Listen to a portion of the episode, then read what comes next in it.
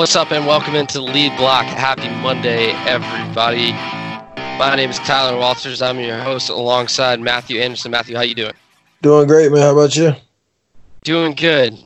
Back on Skype again. Uh, we will be for the next for the next few shows. Not sure quite how long. I guess we got a couple more weeks on Skype, right? And then we'll get into the studio. Um, so we'll sound a little different again today. Uh Big games happened this weekend. I uh, hope everyone had a safe holiday, Christmas, Hanukkah, whatever season. And then we get into New Year's this week. Got a little New Year's football. Um, the big thing for me is football is dying down very rapidly. Uh, I don't know how you feel, but like Saturday was the first day, and I mean, I guess maybe Army Navy was kind of the same, but I had the Heisman that night. Um, and I did watch football, and I was doing Christmas shopping that day, so I had something to do all day. Saturday, this I think this Saturday was the first Saturday I didn't have much to do outside of football, and like I'm just used to, my body is now used to waking up on Saturday and walking downstairs at whatever time, throwing on game day, cook a little breakfast or whatever, sit down, and then you got like fourteen straight hours of college football, and every, you know, every T V we got, you know, bring in some extra T Vs, throw on the laptops, like as many games as you can get on. And that's just dying down now because there's only so many games. And then a lot of these games, it's hard for me to get hyped up for bowl games. It, it really is. Like I try, and if I catch one on that's good and like I just see it's close, like I watch it. Like uh, uh, Memphis and Penn State the other day, it was pretty close for – for quite a while, and I kept watching that one, and uh, it, it ended up, Penn State ended up pulling out, but like, yeah, the bowl, the bowls just don't quite do it for me like the regular season did. Um, but yeah, now now we're just dwindling down. I feel a little lost on my weekends. How are you feeling? You getting not many questions? Yeah, most definitely. Like, whenever you're talking about getting hyped up for bowl games, I was sitting there, I think when we were watching the playoff before Clemson played, and Alabama was talking about, like, oh, we got practice today. And it's just like, it's just not the same whenever you're not in the playoff. Like, I guess it's just like I'm so used to them being, like, playing in on the, in the semifinals. It's like when they're not, it's like, well, nobody's really going to care. For the most part, whenever I film dinner on New Year's, I tune in then, and obviously the national championship. But you could definitely tell that it is dying down. And, yep, so time to actually go out here and be productive. Yeah, it's uh, it's killing me. I don't know what to do with myself. Got to find something to do on Saturdays. I haven't had to do that since, I guess, the middle of August. Um, all right, we'll start with the, the, the biggest game of the weekend, obviously. Uh, Ohio State and Clemson. Um, yeah. Ohio State with, for, I mean, I don't know how you could watch that game and say that Ohio State wasn't, without a doubt, the the better team for almost all of this game. For ninety-five percent of this game was the better team offensively and defensively. And they just seemed to give it away. It was tough. Um, Ohio State twenty-three, Clemson twenty-nine. Was it Saturday night? I sit down and start watching this game. You get the first quarter rolling. Ohio State starts rolling a little bit. And, and, and uh, Dobbins do his thing, yeah. Wait, say that again? Sorry, I think I lost you on Skype for a second. What'd you say? Yeah, I was just saying that uh, most Ohio State fans were looking like, I'm sure when they wake up this morning, like, what happened? Because it's like they were playing well, especially to start off. They went up thirteen nothing. And uh, Justin Fields was doing it for the most part from, like, in the pocket because I think his knee was bothering him. J K. Dobbins was looking like Ezekiel Elliott back whenever Ohio State played. I think that was Alabama and Oregon that year to win the national championship. And it was like everything was clicking. And then the momentum shifted. Yeah. Yeah, I mean, Ohio State comes out like boom, boom. First, like first two plays, I thought uh, Fowler and and Herbstreit. I mean, they always call it a great game, but the other night when you know Fowler's pointing out that how kind of, I mean, not surprising because you expect a good game plan from Ryan Day, but like how he came out and it wasn't like, all right, we're gonna take a drive and try to figure out what we're gonna do against Venables, like Brent Venables' defense. Like we're gonna come out and like, we got a script, like, we're going to punch them in the mouth, and they did. Two short, quick throws to get the game going, They marched right down the field, and they end up what giving up a field goal that drive, first first drive of the game. Like good good hold by the def, uh, Clemson defense. Yeah, and when I saw them kicking the field goals, I was like, this is going to come back to haunt them, because like you want to get down there. Obviously, if you can end the drive instead of a turnover with a, or a punt with a kick, that's great. But it's like at some point you want to uh, be ending these drives with touchdowns, and it ended up coming back to haunt them. Yeah, but Clemson, I mean, Clemson was outplayed all except for two Clemson offensive drives and a little of their, their defense in the second half, uh, especially in the third quarter. And like, Clemson had two good drives with their second drive that they scored a touchdown and their last drive, which we'll talk about in a, here in a few minutes. Um, but yeah, it, it Ohio State played a great, great game other than just some stupid, stupid things. The first thing, and, and a little bit of, we'll start with the kind of the controversy around the game was, the first one was, or the biggest one, is the fumble that got called back. So who was that? Ross? Uh, Clemson's yeah, wide receiver, Justin Ross. Ross. What's this? Justin Ross. Okay. Uh, is yeah. So he catches the football. Um, I hadn't asked you about this yet, so I'm I'm I'm interested to see what you think about it. And on the field, it's ruled a fumble. Ohio State takes back their touchdown, then they reverse the call. To me, it looked without a question like a catch. He grabbed the ball. He took three, almost four steps. With the, he was about to put his foot on the ground for his fourth step after the football hit him in the hands, and he had grasp of it. And then he fumbled. It gets punched out, and uh, Ohio State picks it up, takes it for a touchdown. And this was at a time where Ohio State was struggling for momentum. They could not get it going. They were struggling to stop Clemson, and even when Clemson wasn't scoring, they were moving the ball very well. You know, not just going three and out, and Ohio State gets some momentum here. It's a huge, huge play because they take the lead back. And now you have Ohio State up, and they've got the momentum and the little bit of air that Clemson had, uh, that building momentum, and they were almost to the top of the hill. Ohio State just took it right from them with that, and, and, and they get uh, they take the lead back. It goes, game goes, what what was it, twenty-two nineteen at that point? This game was a weird scoring uh, yeah. the whole way. And They they get they get the lead, and then they review it and call it back. I couldn't believe it. What did you think about it? Yeah, at first when I saw it, like and when I saw it initially, well, I guess that was normal time. I was like, I didn't know. I was like, okay, it's bang bang. But I was surprised they let the play run, which I think is really good because you could always overturn it. But it's like, just let the play happen. But then when I saw it or official review, I was like, that definitely was a fumble. And not only was it like a fumble, but he instantly, you know, usually they say you have to instantly pick it back up, and they did that, and it went to the end zone. So whenever they called that play back, I was like, oh man, because that gave Ohio, that gave Clemson another chance when that one probably would have definitely flipped that momentum completely back to Ohio State. So I hate it for them. I hated it, like you said. And also, one thing to think of is I think that Ohio State is a better matchup for L S U, in my opinion. Besides this little Clemson thing that they just can't seem to lose, like they have this thing they just figure it out. I think Ohio State's a better matchup, and yeah. So, but that's for that play. I definitely thought that was a fumble.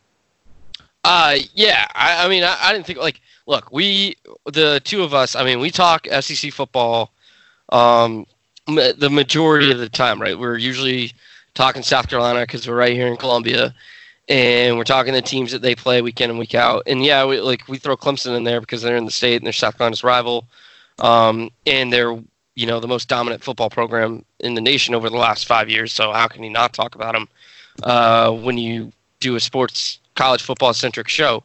Um, but we're used to S E C refs screwing up, and they had S E C refs in this game, and it, it was just peak, peak culmination of everything S E C teams have been dealing with all year, right? Yeah. Uh, Tennessee getting screwed early in the Alabama game on the road in Tuscaloosa. That same weekend, South Carolina um, struggling with, with ref calls against Florida. I mean, every single team in the S E C struggled at some point this season, maybe except Alabama, with with calls and not going their way and seemingly B S. Um, yeah, it was it was. just tough to watch, and like it's so frustrating how on the biggest stage of college football you have refs where you put a play up on the screen and eighty percent of the country thinks, excluding Clemson fans, right? Because they all thought it was a drop, um, which if I was a Clemson fan, I would be saying, oh, he dropped that, he didn't catch that. Uh, I would just, you know, disown all, all truthfulness there. But everyone else thought it was a fumble or knew it was a fumble from everything we watch. And this is like N F L level ref screw-ups. Uh, it, it brutal, brutal to see. It, it was it was tough for me to watch when such a big play gets taken away from a team for something I like. My problem was really, and this is what gets me a lot of the time, is if you call it on the field, it has to be indisputable video evidence. And if they yeah. had called that on the field that it was a drop, I would have been okay with it being a drop, but I still thought it was a fumble. They called it a fumble and a touchdown, and then they reversed, reversed it to a drop. Yeah. That was tough for me to watch. I, I, like it was, it was just bad. And I get, and a lot of the stuff I saw on Twitter and, and uh, on different websites, and I checked, what was, what is Ohio State's, is it Bucknuts or something? Their their rival site, twenty-four seven site. Uh, I saw a couple articles on there. Yeah, absolutely. Huge, huge media base around Ohio State uh, for obvious reasons. But all talking about, you know, um, the excuses for it being called back is because you have to watch it in real time. And I don't, I, do you remember what ref it was? Was it Matt Austin, who was the E S P N expert ref? I, I don't know his name. I don't know his name, to be honest with you. Okay, I, I want to say it was, but I could be completely wrong on that. Um, him jumping on air and saying to me, you have to watch it in real time. Um, in real time, he still took three and a half steps. Like you can't you can't replace that. Just because he took three steps really fast doesn't mean you didn't take three steps, right? Even the N B A would have called that a trouble. So yeah. it, it's it's tough. I, I stole that one. It's still the N B A line from the internet. That was pretty good. Um, Give credit, but, too. But yeah, I can't take credit for that one. I'm not that smart. But uh, yeah, it was like it was brutal, dude. You can, you're you're on E S P N telling me that this is how you've always called plays. What I know for a fact, it's not, because I've seen I've watched college football for the last decade or how many ever long now we've had replay problems, and you morons always watch it in slow motion. You you and you say you don't, and, and you always do, and you're like, oh, it's important to remember. The real time. Real time, he still took three and a half steps. I think the real time you need to look at a lot when you address targeting issues, uh, which was the other thing in this game. Uh, so, who is, I got his name written down here. Shaun Wade. That's right. Shaun Wade for Ohio State. This is, this is second quarter. Um, and Ohio State's up, what, thirteen zip at this point? Clemson can't get it going. And Shaun Wade comes in on a delayed blitz. Um, and hits Trevor Lawrence with the crown of his helmet. And I saw a lot of media and a lot of former football players hopping on Twitter to complain about how this wasn't a targeting. By the letter of the law, that is targeting.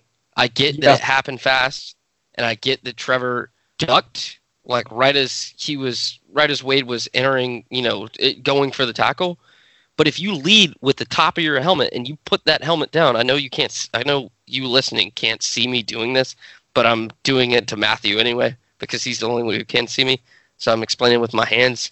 Uh, if you lead with the top of your helmet and you duck that chin down into your chest and you hit someone in the chest, shoulders, neck area, head, you are going to get flagged for targeting. That is the that is the rule. So it is targeting, and I'm tired of people saying it. It wasn't targeting just because Trevor Lawrence ducked. Now, had he come up with his face mask and and uh, hit Trevor with his neck straight up and his and his face mask hit him in the helmet, I think he was good. But when you drop that head, they're going to call that targeting. And, and, I mean, that's just how it is. Now, I get that I'm not saying that uh, Wade went in, you know, viciously and was trying to take his head off. That's a split second. That decision for him happens so fast, and it's so easy. It's human nature to drop your head and do that, but they are trying to take that out of the game. And the reason they have these rules is to protect players, and they're trying to get, for years now, the, the point of these all these targeting rules is to get you to come in with your face up and your face pointing at the at the person you're tackling and try to avoid their head. Trevor Lawrence ducked down, so it was head-to-head. But if you don't lead with the top of your helmet there, he leads with the face mask and goes straight into him. I, I think that's no targeting, and I don't think we have a problem. But from from what I saw, absolutely targeting. How did you feel about it? Yeah, I was thinking, it's like I hear everybody saying, like, this is how it shouldn't be, this is blah, blah, blah. But like you said, letter of the law there, goal wasn't writing. It is what it was. You could go back and watch the replay, hit him with the helmet, so he has to get kicked out. And what the thing was, Ohio State, just recently, right before that, Kirk Herbstreit had been talking about how much that safety loves being the only guy back there. And so whenever he got kicked out the game, I was like, oh, gosh. Because you even saw, uh, one I think one of his teammates trying to hype up, like, yo, you were the backup. Like, yo, you ready to go in there? But it's like you can never. That guy was like built. Yeah, yeah, you're you're right, Matthew. And I, like, I saw. Um, wait, like I like it just, I, we just had no intentions of doing that. But you gotta leave the field of play after a hit like that. And what really killed um, Ohio State there was not the fact that, like, it didn't kill him just because he got ejected. What really killed Ohio State was that now, instead of Clemson being off the field um, and you having a sack there, Clemson gets fifteen yards and an automatic first down. Yeah. And here's the best thing that I that I saw Clemson do right there. I'm sitting on the couch, and I saw that ejection as, as Clemson's marching back onto the field. So Trevor Lawrence came out for a play there, right? Um, and who's their, who's their backup? Chase, what's his name? Chase Bryce. Chase Bryce. Um, that is the that is the like. most eighteen, nineteen-year-old white dude, blonde hair, name of all time. Uh, probably from, like, North Georgia or something. Um, but, yeah, he comes in for a play, and they hand the ball off. And then they stick Trevor Lawrence back out on the field.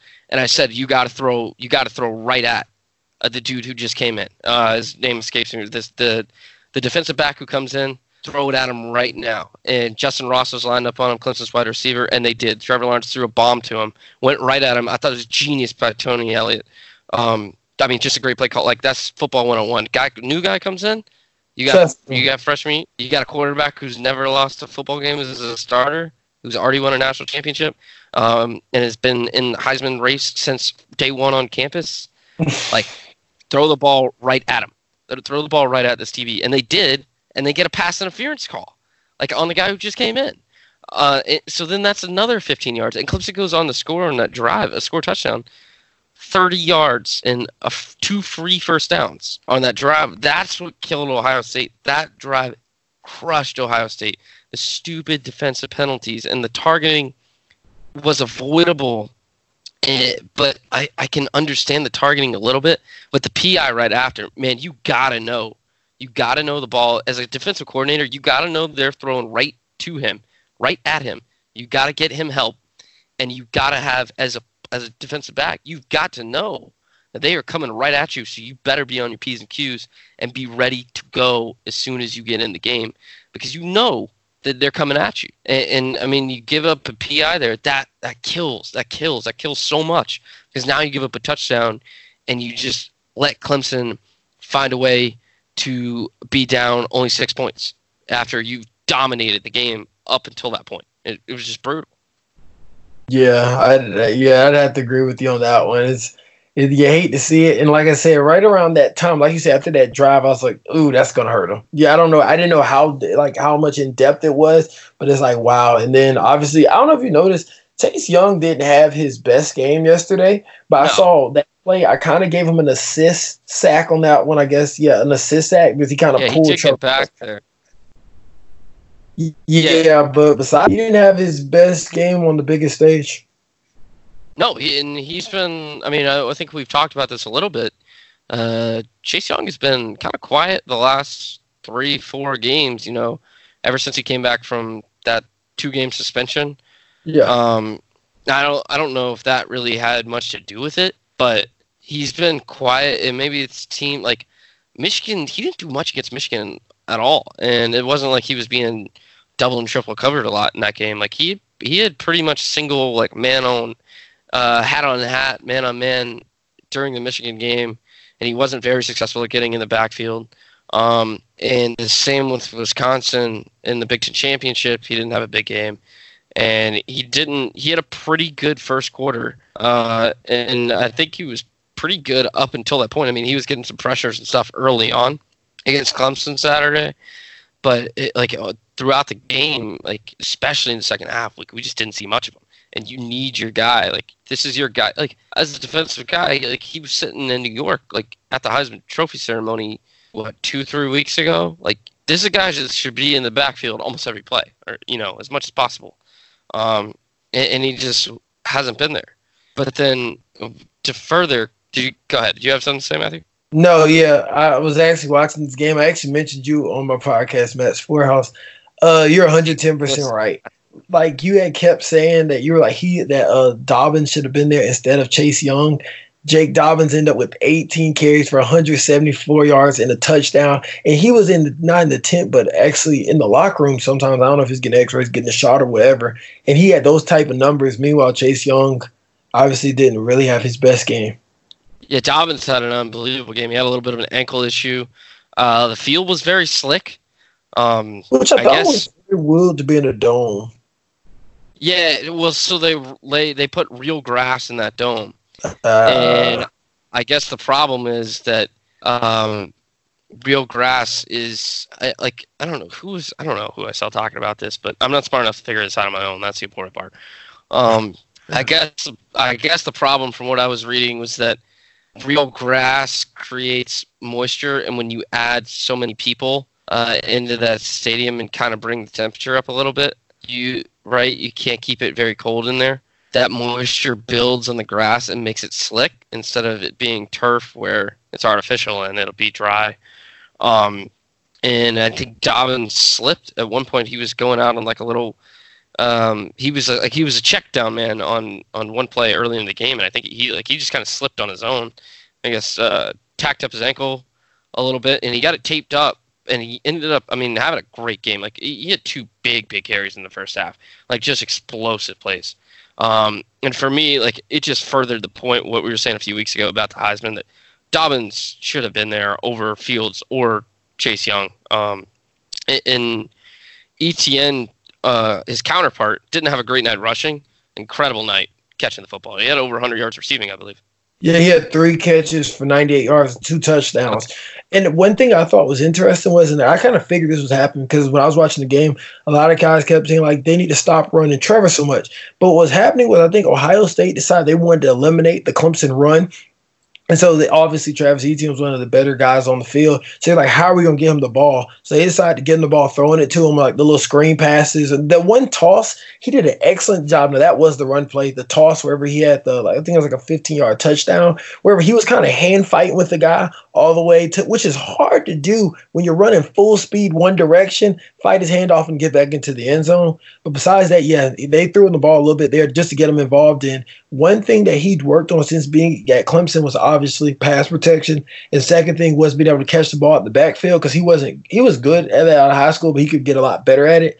And obviously, it was a good thing he was in practice at because he was going to need it at one of the biggest stages. Uh, yeah, I mean, that like that pass you just mentioned, a little dink and dunk over the, like the fifteen, sixteen-yard line, something like that. And I thought, you know, Etienne broke a tackle immediately that he should have been wrapped up like yeah. so fast. Good break a break a little arm tackle, a little stiff arm action, then breaks through two more guys, kind of slithers his way through and gets into the end zone. Um, he should not have – there was no way he should have scored on that play. It was incredible athleticism from Etienne. But, yeah, I, I think you brought up a great point about Ohio State maybe wanting to eliminate Etienne, but Trevor Lawrence run all over the place. Like, he wasn't that effective throwing the ball for most of the game, um, other than his last drive. And, like, he was incredible running football, uh, very fast. He's got a six foot six frame. So yeah. he's just like I can't. Do you have his rushing stats pulled up in front of you? No, let me get them out for you. Yeah, I yeah. definitely did notice that though. I was like, Trevor is really running this ball today. I don't think that like obviously you know he's probably self very self confident, but I don't know if he knew he had all that info. Like he had that in him, especially with that jump cut. And I was like, what? Wait a minute! But he had sixteen carries for one hundred seven yards and one touchdown. Yeah, so like, and he had multiple times where. Uh, a couple design runs, but a couple just like breakaways where he get he got a first down. I can think of two or three off the top of my head, which is huge for Clemson. Um, the other thing that killed Ohio State, and I want to get back to talking about them real quick, is the roughing the punter in the third quarter. Just such a They get Clemson backed up, right? They're they're punting from the shadow of their own goalpost. And you send two guys, obviously, you know, you got a team backed up that much. You're coming for the punt, right? You cannot come into the punter standing up. That is such a bonehead play. You cannot allow yourself to get within four or five yards standing up because you're going to hit him because you're running full speed and he's going to pretty much stay where he's at. Like, you you can't stop. Like, you have to dive. And if you go back and watch this this play that we're talking about earlier in the third quarter when Ohio State gets a personal foul roughing the kicker called on him, they send two guys at the kicker. One of them dives. He's below the punter at that point. The other one stands up and just runs smack into him. Like, you, you, you have to know better than that. And that really killed Ohio State because they would have flipped field position. They would have got the ball around the fifty-yard line somewhere, maybe the maybe their own forty. And they would have got great field position. And they just screwed it up, and they gave Clemson a free first down. And, and like, you just got to be smarter than that. And then uh, Clemson scores a huge play from Travis Etienne, like a fifty-yard play, like right after that. It, it was just penalties killed, killed, killed Ohio State in this game. Two drives, two full drives given to them by Ohio State. And the first one that we mentioned, you know, earlier with the – the targeting and then the P I, like they gave them thirty yards on that drive. That's crazy. You cannot do that and, yeah. and expect to win.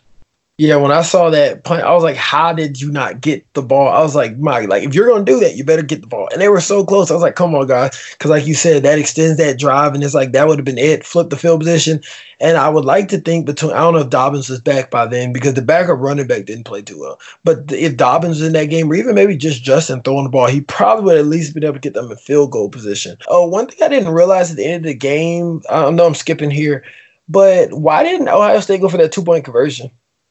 Yeah, yeah.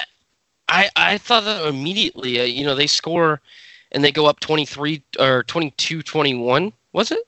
Or twenty-three twenty-two? twenty-two twenty-one. Yeah, twenty-two. Uh, yeah. There you go. There you go. twenty-two. I'm thinking, right? You go for three, you give yourself a field goal to work with, and they kick the extra point. I get there was still, what, like eight minutes, ten minutes left in the fourth quarter. Um, why would you not go for two? Like, it doesn't hurt you to go for two if you. Like, one point and two points are the same points. Like, and you, neither team has scored a lot in this game. Both of you struggled to score. Like, and you just got some momentum back by scoring. Go for three and get to twenty-four, or two, go, excuse me, go for two, get to twenty-four, and then you don't have to worry about it. it, it yeah. That baffled me.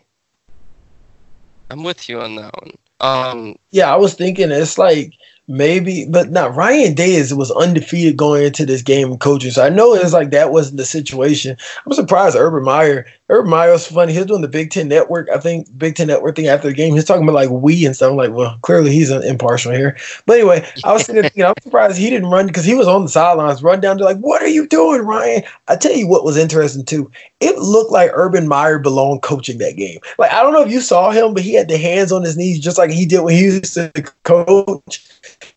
It seems he either needs to be like an ambassador to the program, like how Steve Spurrier is from Florida, or Southern Cal needs to hire this man because like he was into that game, like that was his team in this game. Yeah, he's got some role with. Like, he was gonna teach. Uh, guess yeah, the yeah, irony oh. here. He was gonna teach an ethics class at Ohio State. Loads of irony there for you. Uh, that was that was quite interesting. You know, especially. In the same year where they just have a huge ethics problem on the Ohio State coaching staff. Um, that comes out right after. But, yeah, it, he's got some role there.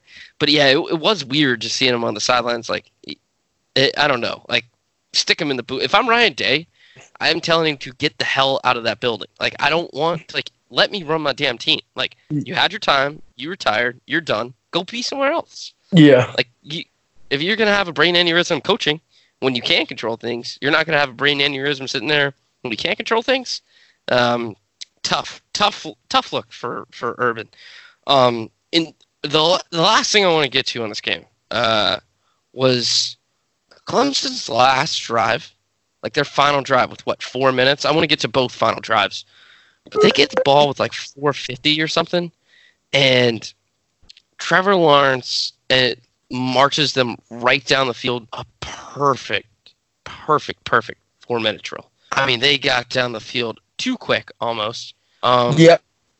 Great, great drive. Score, touch, cap that one off with a touchdown, right? They do go for two because someone on the football field had a brain last night. It wasn't Ryan Day when they scored.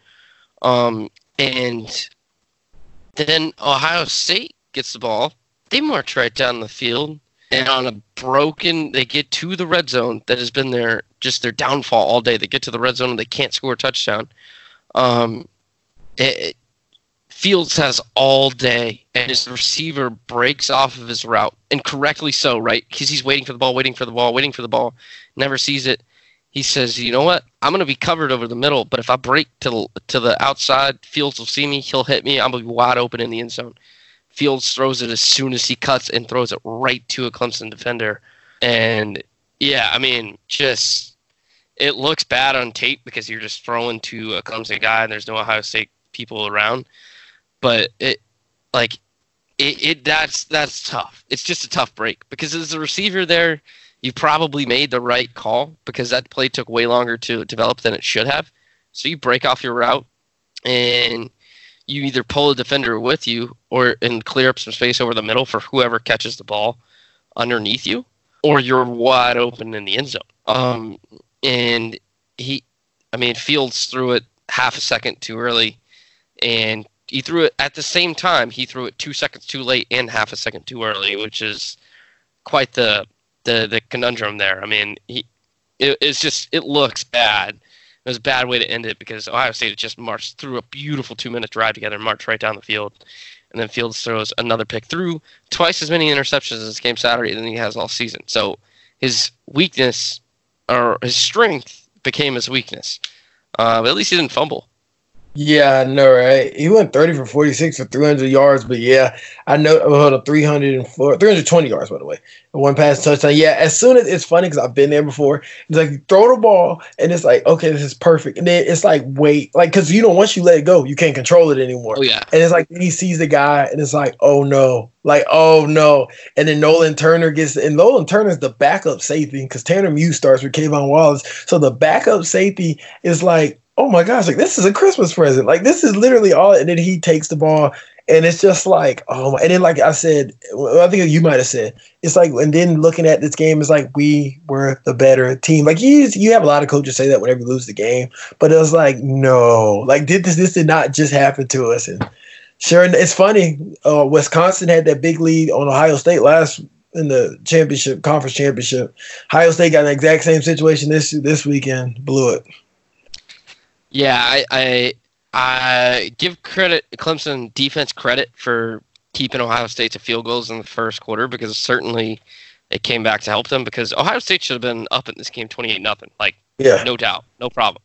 Easy. Um, and then, I mean, it, they just, the Clemson D just kept them in it and they hung around long enough for a few things to go their way. Um, and they ended up winning the game. And it, it it's just tough. Like my, I'm gonna remember this game as the game that Ohio State controlled for fifty-five minutes, and yep. The refs controlled for about one minute, and Clemson controlled for about four minutes, the most important four minutes. So it it's it's tough to watch. You know, it's just one of those games where you're the better team and you just beat yourself, and that's what they did. And credit to Clemson for not making mistakes in the second half and not really making many mistakes in the first half. It took them a while to get it going, but uh, I mean, no no turnovers on the Clemson side of the football was, was huge for them. And turnovers turnovers are a big part of the game, so it, it was yeah. tough. It's funny because like whenever Ohio State went up, I think thirteen nothing. Like, I feel like whenever, as soon as Oklahoma went down that much, it was kind of like, well, this might be it. But it was like with that, with the Clemson thing, it was like, okay, we better get going. That was the feel I kind of got from the game. Obviously, I wasn't there. But it's like, okay, y'all, we better go get going. We better get going. And they just started clicking. But yeah, initially in this game, I was like, oh boy, Ohio State came to play. Yeah, I'm I'm with you, dude. I, I it surprised me Ohio State jumped out to that big of a lead that early, but I never thought that Clemson was going to be out of it just because their defense is good enough to keep you at thirteen for the rest of the game, even if things are going bad in the first quarter. And their offense is good enough to to get fourteen to beat you. Um, so it was a great game. Things just didn't fall Ohio State's way, and we'll move on. I mean, we spent a good chunk of time on that, as I figured we would. It's just a crazy game.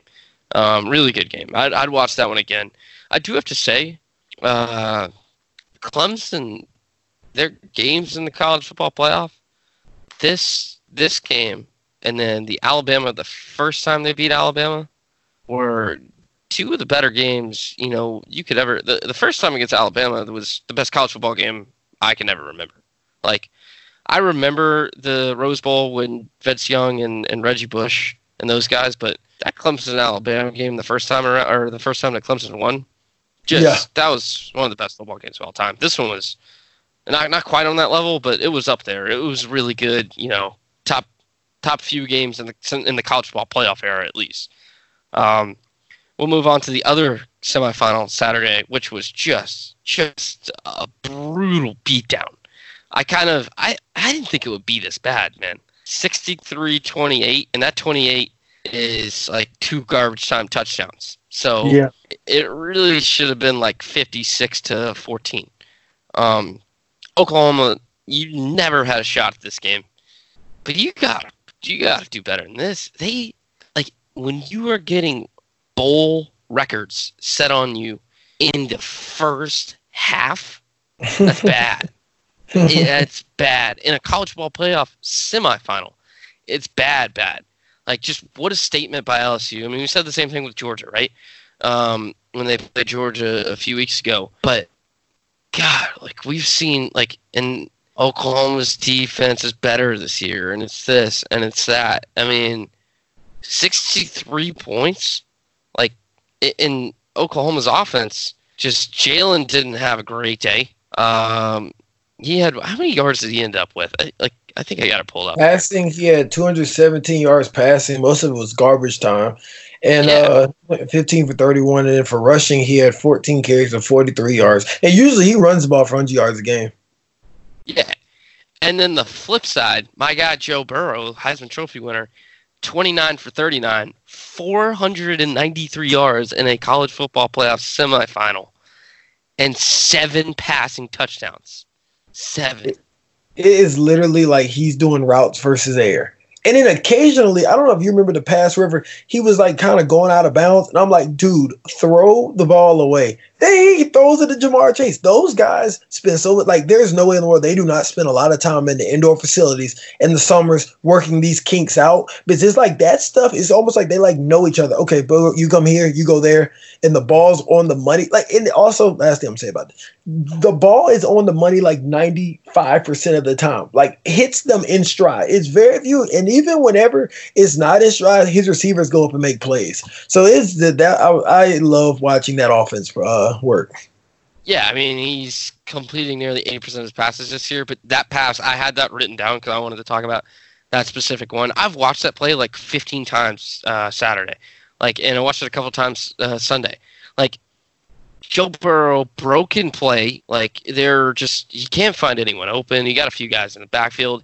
He scrambles out left, and he comes back all the way to the sideline right. It looks like he's about to step out and just throw it out. And I think he just sees a little yellow helmet, and he's like, you know what, screw it. They got it. They'll catch it. Tosses it up like a flick of the wrist. I thought the ball was going out of bounds, and then I see it sticking inbounds. I'm like, oh, crap, he kind of lobbed that up. That could be a, that could be a pick. What is he doing? And then it gets caught out of nowhere. And I was like, oh, my God, this is just brutal. Like, he's, he's completing everything he wants to complete. It's like if he doesn't. The only time he doesn't complete a pass is just because he doesn't really want to. Like, he's like, yeah. I will take this one out and give this other team a chance. But, like, that was incredible, incredible toss. Hey, here's a stat for you. I don't know if you saw this yet or not. This is pretty funny. So Saturday, Joe Burrow played Mercedes-Benz Stadium. His eight touchdowns, he had one rushing touchdown, so eight combined. His eight touchdowns Saturday in Mercedes-Benz Stadium is more than Matt Ryan has been responsible at that same stadium all year, and Matt Ryan plays in that stadium eight Sundays a year. Yes, I saw that. I saw somebody told me I was watching the game. I'm like, oh my God. I was like, that's his home stadium. Like, that is a Well, the, the Falcons management needs to take a look at that. That's a tad bit depressing. that that is not what you want to see out of your franchise guy. Maybe his best days are behind him at this point. Maybe they looking to uh, might be drafting Joe next. Obviously, they won't be nowhere around, but looking for a quarterback, because that's not what you want to see. Like, that's in your home stadium, and you telling me that's like one touchdown per game. Come on now, that's that's not it. That yeah, that that's brutal. That's brutal, brutal, brutal. If you're a Falcons fan, um. If, as for oh, and and we'll get before I go back to Oklahoma, because uh, it's it's coming for you, Oklahoma. Justin Jefferson, oh oh my God, man, he's catching, he's snagging a ball every time I look. I mean, he's got four touchdowns in the first, basically the first quarter. Yes. Set the bowl record. It was incredible. I mean, he's catching everything. I see Joe Burrow just put the ball in the air, and then it, boom, uh, Justin Jefferson touchdown, like crazy. Crazy, it crazy, was, crazy. It was insane. fourteen catches, two hundred twenty-seven yards, four touchdowns. What's insane about that is he's the second best receiver. I have to go back and look at the film. I want to know that they decided to take Ja'Marr Chase out the game and try to see if Justin could beat him. Didn't matter. He did it anyway. Uh, Thaddeus Moss, who is Randy Moss' son, had four catches for ninety-nine yards and a touchdown. Um, and it was interesting. They didn't even need Clyde. They didn't need Clyde Edwards-Helaire. He only had two carries, fourteen yards, because the backup ran with a little burst to him, Chris Curry. He had sixteen uh, carries for eighty-nine yards, running for basically six yards per carry. Just a great performance. Yeah, uh, a Clyde Edwards-Helaire a little banged up going into this game. Um, and Coach Go said in the first half, he's like, you know, like we're going to try to use him. And they used him as a decoy a couple times, played it pretty safe with him, which I thought was smart. And then when you score twenty-one points in the first quarter and then you score twenty-eight in the second, you get to halftime and you're like, all right, like we don't need to play our dude who's kind of banged up. We'll save him for the next game because this one's over. Um, yeah, it, and and their their backup did have a pretty pretty good day, uh, Chris Curry. But in it, he I, he runs the ball with some moxie. He's not a big guy either. I mean, yeah. Edwards-Helaire is famously small, but Curry's, I mean, he he's kind of a short guy too. It's the year of the short guy in, in Baton Rouge, I guess. The yeah, short, short running back. Yeah, they just making it happen down there in Baton Rouge. But yeah, so rest up Clyde Edwards, and he she should be ready to go uh, for Clemson. Yeah, Randy Moss, my guy, Randy Moss in the building, straight cash on me. I love Randy. There's I I still love the Monday night. Um, you got Moss. It's it's probably my. I would have to say my favorite football segment on T V, because a lot of these football shows now I think suck, and they don't have people who are have any character to them at all. And if they have character, it's too played up, and it, it doesn't feel genuine to me. But yeah. I watch the Monday Night Fo- Monday Night Football Countdown or whatever. You got Susie Colbert and, and um, Randy Moss and Charles Woodson. Uh, those guys, I really like. I really like that crew a lot. And you got Randy Moss, just straight cash, homie. Every ten seconds, he's throwing up a picture of him. Randy Moss is just all he says. He says straight cash, homie, probably eighty-five times a day, which I love. I think it's hilarious. And he throws up a picture of him catching. He was catch, catching bass on Christmas. Apparently, he's like the god of all gods when it comes to bass fishing. Him and Dion. Um, And then he's just throwing up. You got Moss videos on, on Monday nights. It's he lives one hell of a life. Saturday he was in uh, in Atlanta rep- uh, representing L S U with his son. Um, that was cool to see. I mean, it's got to be pretty damn cool to have, like, if you're any L S U player and you walk in and like Randy Moss, one of the most likable and like kind and like good spirited guys ever in the N F L, and one of the great receivers of all time, is just chilling and like. Your locker room, like talking to, you know, his son who plays with you, and like that, that's got to be pretty, pretty cool. Like I, I, I have a lot of respect for Randy Moss. He's, he's quite the character. I, I love him so much. thirty? Yeah, uh, Rand University. Yeah, great, great oh. for thirty. He, he had it tough, dude. That was that's a crazy place he grew up in. Yeah, it's, it's, uh, yeah, it's it was, it's a slums to say the least. Like that's yeah. that's tough. That's some. That's um. We don't even have uh, like water, running water kind of stuff there in, in West yeah, Virginia. That's that's it's, poor, man.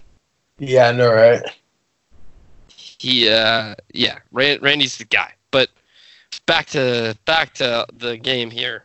Oklahoma, Oklahoma is the Oklahoma is they're not quite there because their fans aren't as annoying, and they are good, but they you're, they're staring Notre Dame down the barrel of the gun. Like those two are the exact same. Like get to the playoff and embarrass yourself, and then get to the playoff again and embarrass yourself again.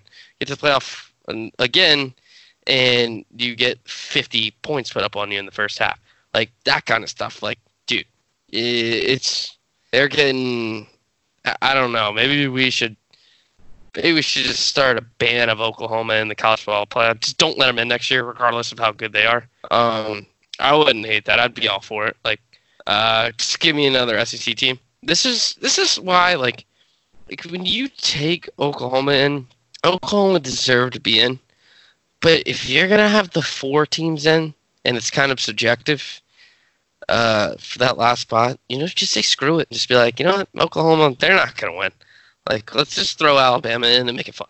Like, it, I, I'd rather seen Alabama play, you know, one of the other team, any of these teams, um, and have different matchups than, than what we saw at Oklahoma. It was, it was just tough to watch. But yeah, that's that's uh, go ahead. Yeah, I was about to say, you know, Alabama's going to at least show up and play and be competitive with anybody. Also, one thing about my whole thing was got two things here. What the devil was Lincoln Riley doing, like preparing? Like, it looks like this team had no idea what was happening here. They couldn't guard the receivers uh, on offense, which I thought he was like an offensive savant. They seemed lost altogether. It just wasn't a good showing for them at all. At least I could take whenever they played uh, – Georgia that year, they they started really hot and they fell off at the end. This game, you know, they weren't prepared. Now, I will say, looking at Jalen Hurts' collegiate career, he could not, obviously, you're disappointed. It's a terrible way to go out, but overall, his resume includes two S E C championships, a national championship, a Big twelve championship, thirty-eight and four record as a starter. That's amazing. nine thousand four hundred seventy-seven passing yards, eighty passing touchdowns, three thousand two hundred seventy-four rushing yards, and forty-three rushing touchdowns. So, overall, not a bad college career. Most guys never go thirty-eight and four as a starter. It's like excellent. It. Yeah, but obviously you lose this game. And, th- and this is one he probably – obviously he really wanted those. But this one was probably like, yeah, I really want this one. Like, you know, I go off and, you know, go go to Oklahoma and we make it happen. So, it looks like now I'll be preparing for whatever the Senior Bowl is and prepare to go to in the draft. Yeah, I just, I just never thought Oklahoma had a chance, and, and I mean, I think they proved everyone in the world right. I think most people were on board with me, even if you're an Oklahoma fan. Like, you had to know coming into this it wasn't going to work. So, yeah, tough, tough stuff for you. So that sets up L S U, Clemson in two weeks. I don't want to get into that game yet because we've got a few more shows and we'll talk about it. Um, but it is stupid that this game isn't on a Saturday, like. This game is two weeks from now on a Monday. Like, two weeks from today as you're listening to this, the National Championship. Like, can we not just play on the day of the week that, like, college football has? Like, I know I get the N F L playoffs are going on. Like, let them play on Monday night. Like, we all watch Monday Night Football throughout the season. Like, let them play on Monday night. I don't, I don't care. Like, I want this on Saturday. Like all the rest of the games are, so I can have my regular game day and not have to worry about going to work tomorrow morning uh, or have to worry about being home from work and time to watch the game. Like this, this, it, it's, it's, t- I hate it. I hate it. I've hated it. I hate it. I hate it. I've hated it for a long time, and I'll continue to hate it until they change it, which they never will. Um, but we're going to run through a couple New Year's Six bowl games this week. You got coming at you Wednesday. Uh, so what, that's two days from now, a day and two days from now. Yeah. Um, all right. Florida. Well, actually today, Monday, as you're listening to this, Florida, Virginia tonight. Uh, I think that spread is, let's see, Florida is favored by fourteen and a half. Um, I would take Florida by twenty, twenty-five, maybe a hundred points. I would take Florida by a hundred points. I think they're going to crush Virginia. I don't think Virginia, like Virginia shouldn't be playing on a major college football stage anyway. Um, yeah, I'm assuming you got Florida tonight as well, Matthew. Yeah, I would, the only reason Florida wouldn't score The only reason this game wouldn't be like a twenty-one point win by Florida would be because Florida doesn't score enough points. But, yeah, they should definitely blow them out. I hate these automatic bids. They got to get them out of here. Nobody in the A C C deserves to even be playing in a bowl game this year. But that's Wake Forest. Let's I'll go. Let's go. I'm all in on that. Um, when we got – all right, quickly we'll roll through Wednesday. All right, Minnesota oh, – you got Auburn and Alabama playing at the same time Wednesday, which is like – we stretch those out for me. Auburn, Minnesota at one Wednesday. I'm I'm taking Auburn hesitantly. I think Minnesota could easily win this game. It would be huge for their program, huge for their year. I mean, they started off, what, nine and oh? It was a great year from them, but I, I think Auburn's too much. Their defense is so good, and I don't think Minnesota's played a defense like that. Yeah, I take that Auburn defensive line. I think they'll be inspired. I think some of those guys are heading to the pros, so they want to go out for the all-out for this one. It's coming off this, yeah, coming off this big win against Alabama. I take Auburn to win this one, so those seniors go out, or juniors are declaring for the pros. They go out uh, happy, so I'll take the Auburn. Uh, Michigan, Bama at one Wednesday as well. I'm taking Bama because Jim Harbaugh can't win a big game. Who you got? No, I do. Ne- I would never believe Nick Saban loses to Jim Harbaugh. uh, Oregon, Wisconsin, kind of an interesting one Wednesday. I'm I'm a little back and forth on this one. Who you got? I'm taking Oregon. Taking Oregon. I, I think I want I want to believe in Wisconsin. But again, I talked about this in the middle of the season. Is I just feel like they're gonna let me down, but I'm still gonna take them anyway. I think they're a three point favorite right now. But after watching them beat Ohio State, will go up like that against Ohio State. They can maintain that. They can easily beat Oregon. Oregon, could, yeah, yeah. Uh, Oregon, I'm really just going for them because I really like uniforms, but obviously for other college football reasons. But I, I see Oregon hopefully going to win this game. Okay. Um, and U G A Baylor at eight forty-five. Here, uh, here's the shocker to me is that um, I don't know why I always pull up my my app, the Action app, uh, which you can follow me on. Follow. All my on my bets, track them.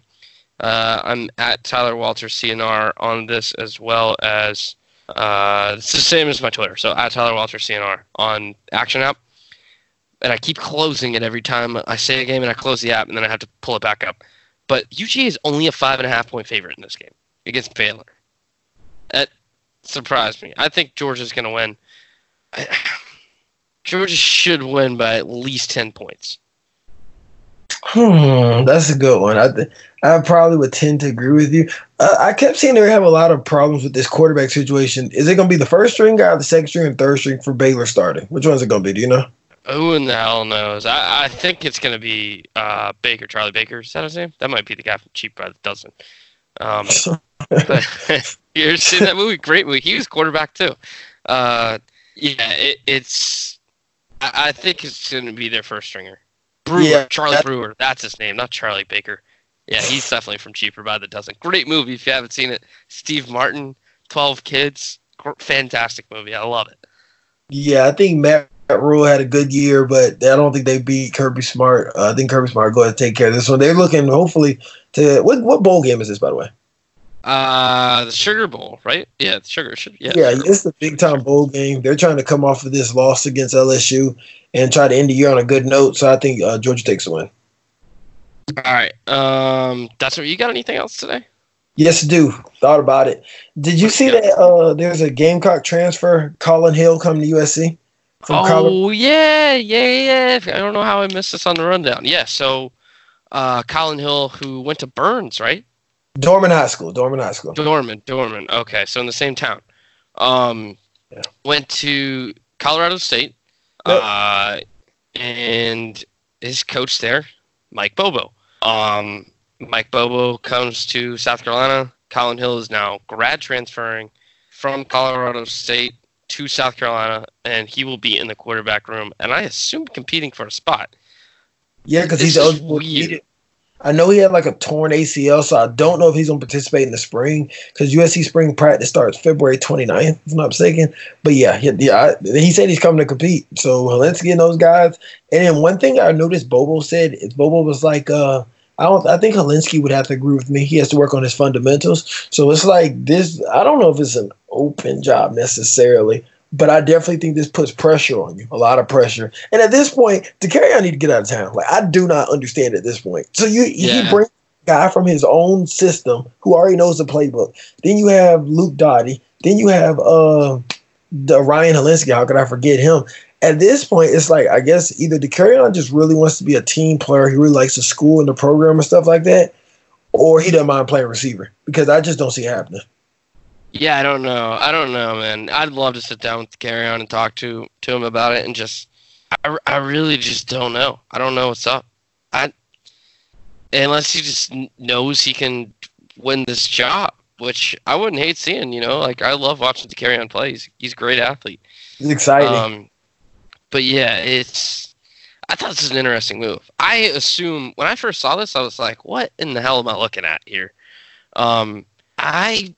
think this is some kind of a ploy for Hill to come here and at South Carolina and sit in the quarterback room and be a mentor for Hilinski and Doty and to Carry On and whoever comes in, you know, uh, whoever else that they have in that quarterback, just, just to be a mentor, and then become a uh, an, a grad assistant, a, you know, on South Carolina's staff next year. I assume from the outside looking in, it looks like a guy who wants to be a coach, who's following yeah. his coach, who he thinks he can learn from and join his staff, um, and maybe get some experience and move on from there in a coaching career. Uh, so, but it's interesting. Something to keep an eye on for sure. Um, I mean, South Carolina keeps it interesting, dude. Like, Clemson, uh, far more successful. South Carolina right now. Um, I, I would say more interesting for sure, because Clemson doesn't have the world melting around them right now. Uh, but everything seems to be on fire here in Columbia at all times. So, we, oh, dude, we can't get through a week without something weird happening. Yeah. That's the last time you remember a week that something weird is happening. Throughout football season, you have the games, and there's all kinds of weird stuff happening. And then, like, first week out, we get, like, Hilinski injury thing. And then, um, what happened after that? We get we get the firings at the same time. Um, or it was the firings first and then the Hilinski injury thing the week after. And then you get Bobo.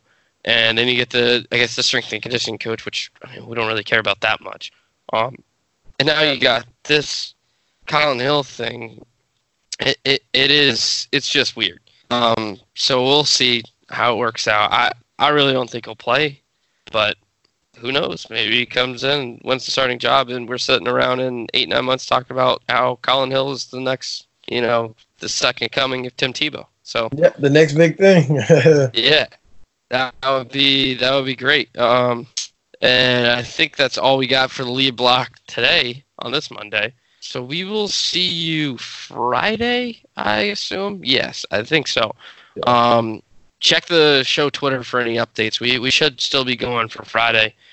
Uh, and we'll talk about all the games that happen Wednesday and whatnot, and get you prepared for a little little N F L N F L playoffs, divisional rounds next week. Um, San Francisco and Seattle are going at it right now. Seattle's got or Seattle's got the ball with, with two minutes to go here, and they're down five points. Deebo Samuel, South Carolina, former South Carolina Gamecock, touchdown earlier, another big catch. Um, But yeah, we'll we'll talk some N F L next week, and we'll get in probably some basketball. As conference play is starting to it's beginning to to start, and some other things. Um, but that'll do it from us. So before we leave, make sure you go follow the show on Twitter and Instagram at the lead underscore block. Matthew, go follow Matthew at Matt the Chosen One on Instagram and Twitter as well, and myself on Twitter at Tyler Walters C N R. And go follow me on the Action app if you want my picks. I think I'm four and one right now for over the last. Seven days, six, seven days. Um, for college football, I missed the Washington State Air Force over the other night, which shocked the hell out of me. And uh, but yeah, go follow us on all of those. Make sure you subscribe to the show, uh, rate the show, send us a review, um, send us D Ms, comment on anything we post, questions, topics, whatever, things you want us to talk about. Um, and the other thing, oh, what's the other thing? Oh, of course, you got to thank Ben Sound for the show music, the intro, outro music. And that's it. That's all I got. You got any last words, Matt? No, that's it. All right. Well, we will see you Friday, hopefully. This podcast is part of the Garnet Media Group podcast network. Garnet Media Group is a partnership between student-run media outlets at the University of South Carolina. Find out more about Garnet Media Group's podcast and other student work on garnet media dot org.